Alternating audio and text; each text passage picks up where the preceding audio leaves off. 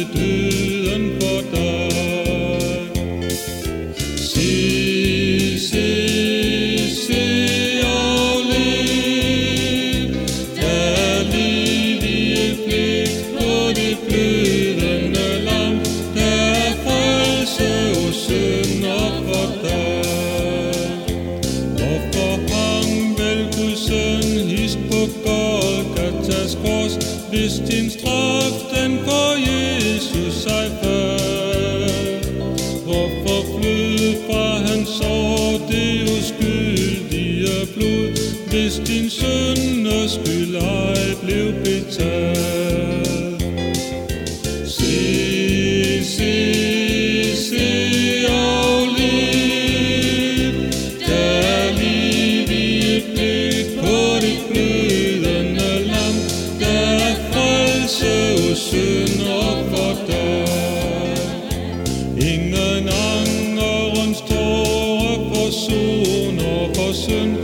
Ingen bøn kun det frelsende blod.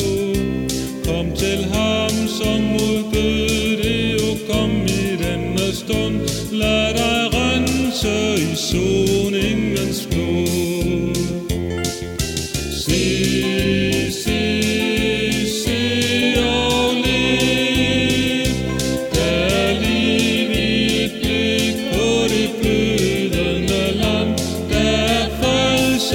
Frelse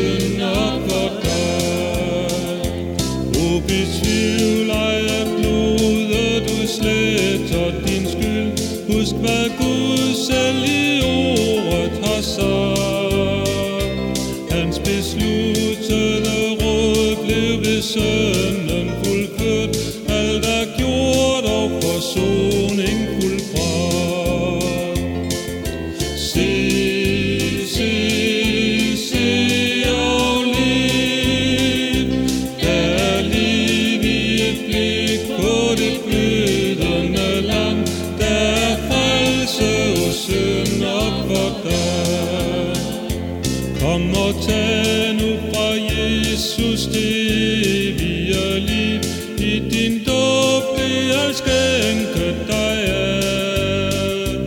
Hold kun fast ved din tro på hans udgytte blod, og bevar det og tvivl aldrig mere.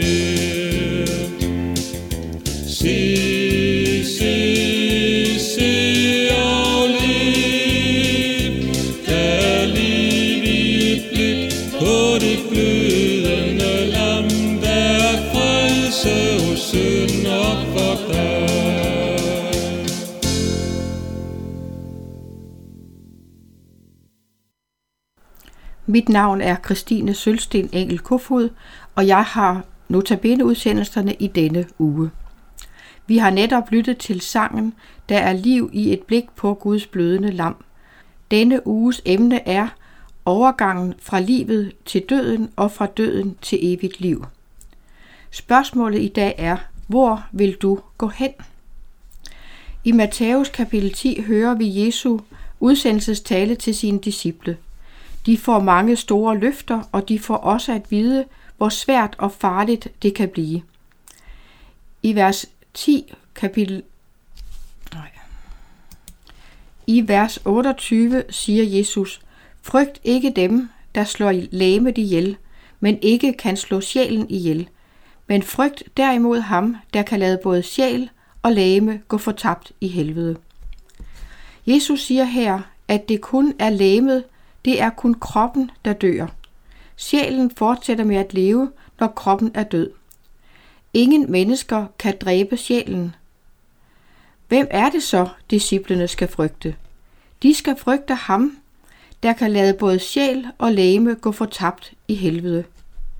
De skal ikke frygte den læmelige død, uanset hvor grusom, langvarig og smertefuld den end bliver på grund af forfølgelse. I Jakob kapitel 4:12 står der: Der er kun én, der er lovgiver og dommer.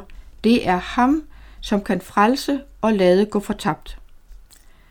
Der er to udveje for livet, nemlig frelse til evigt liv hos Gud eller fortabelse i helvede.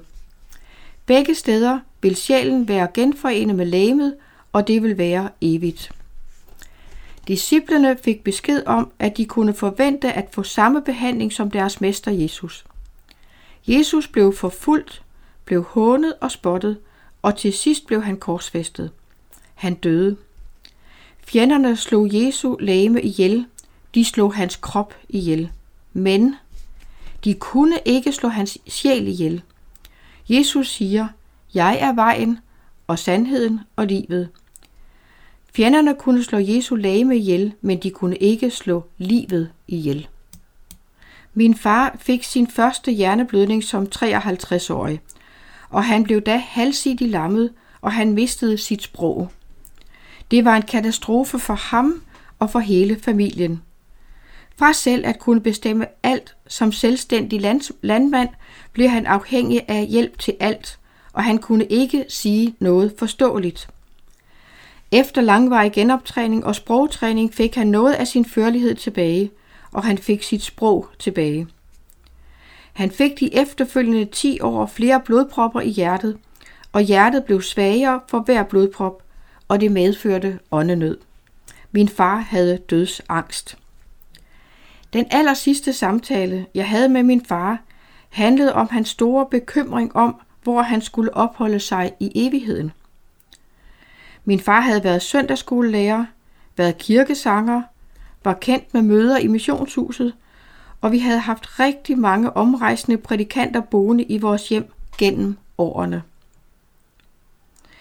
Min far var de senere år meget anfægtet. Han sagde, jeg har gjort så meget forkert, sagt så meget forkert og tænkt så meget forkert. Jeg er bange for, at Jesus ikke vil tage imod mig, når jeg dør, fordi jeg har levet dårligt. Vi talte om beretningen i Johannes kapitel 6, hvor Jesus havde talt om sig selv som livets brød og om nadvåren. I Johannes kapitel 6, vers 66 følgende står der, Efter dette var der mange af hans disciple, der forlod ham, og de fuldtes ikke mere med ham. Jesus spurgte da de tolv, Vil I også gå jeres vej? Simon Peter svarede ham, Herre, hvem skal vi gå til? Du har det evige livs ord, og vi tror, og vi ved, at du er Guds hellige. Jeg spurgte min far, hvor vil du gå hen, far? Nej, sagde han, der er kun én, der kan hjælpe mig, og det er Jesus. Men vil han hjælpe mig? Min far havde ikke frelsesvidshed.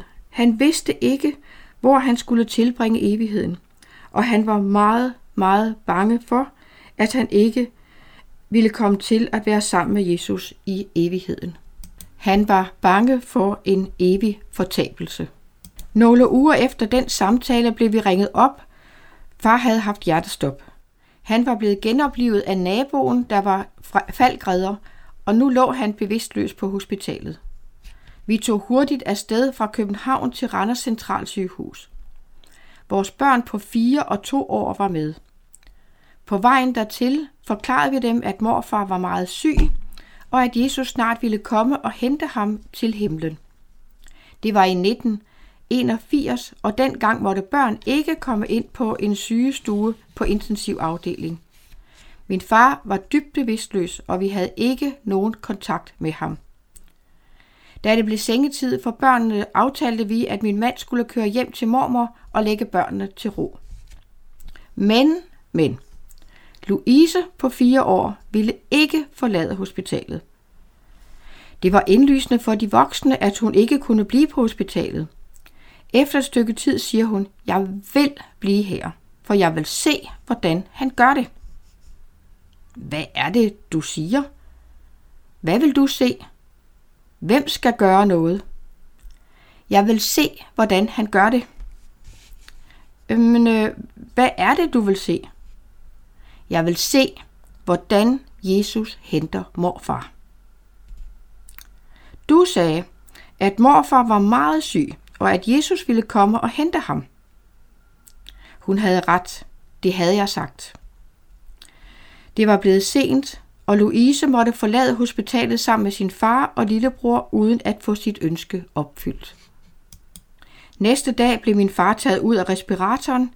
Han fik fjernet droppene, og han reagerede ikke på noget som helst af det. Han rørte ikke på sig, flyttede ikke hverken en hånd eller en fod. Han lå fuldstændig uden at bevæge sig, og han mærkede ikke engang, da de tog tuben til respiratoren ud. Han var dybt, dybt bevidstløs. Hver enkelt af os søskende fik enetid med min far, da vi ved, at hørelsen er det sidste, der forsvinder. Vi fik mulighed for at tage afsked med min far enkeltvis, og det havde vi alle brug for. Der lå han i sengen dybt bevidstløs, omgivet af sin nærmeste familie. Han havde stadig hjerteovervågningen på, så vi kunne følge hans hjerterytme på skærmen over sengen. Hjerterytmen blev langsommere, og han trak vejret stødvist og nogle gange med lidt lange pauser. Hans åbne øjne var dækket af et tykt, mat, geléagtigt slimlag. Så skete det. Hjertet gik i stå. EKG'et var bare en lige linje uden udsving. Da rejste min fars overkrop sig halvvejs op i sengen. Hans øjne blev helt klare, og hans ansigt strålede som en sol og med et stort smil. Kort efter faldt hans overkrop tilbage i sengen, og han udåndede. Så I det? Så I det? Ja, alle, der var til stede ved sengen, så det samme. Aldrig havde jeg set noget lignende, selvom jeg havde siddet vagt ved mange døende. Jesus havde hentet morfar hjem. Nu kunne vi fortælle børnene, at Jesus havde hentet morfar. Min fars krop lå tilbage i sengen, men hans sjæl var hentet hjem til paradis, hjem til der, hvor Jesus er. Min far var gået over fra døden til livet til det evige liv. Kroppen skulle begraves. Siden min fars begravelse har jeg ofte tænkt, at en kristens begravelse er både en sorgens dag og en glædens dag. Sorg på grund af tabet og tomheden efter, at personen ikke er mere på jorden. Glæden over, at personen er nået målet, det evige liv hjemme hos Gud. Ved Jesu genkomst vil Jesus kalde alle dem, der tror på ham, til live, og deres sjæl vil blive forenet med deres krop. Den krop, den nye krop, vil blive forvandlet til en krop uden sygdom og skavanker. Nu vil vi lytte til sangen Ja, en gang mine øjne skal se kongen i hans pragt.